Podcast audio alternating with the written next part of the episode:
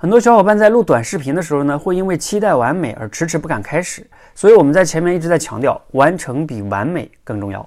但这里边也会有一个疑惑：如果一直要求完成、完成、完成，会不会太放过自己了呢？对自己不够狠，就没有进步呢？这里边如何平衡完成与完美之间的关系呢？我自己啊也会有这么一个问题。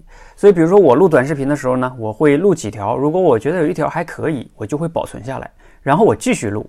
如果我录的发现有更好的，那我就用后边这一条。如果我后边又录了，可能好多遍都不满意，那我就又没有时间了，对吧？那我就用前面那一条，就先用完成了嘛。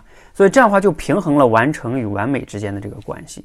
你可以把这个理念定义为叫先完成再完美。这样的话呢，你后边再去精进的时候啊，你心态就不一样了，因为你前面有一个保底可以完成的了。你学会这个理念了吗？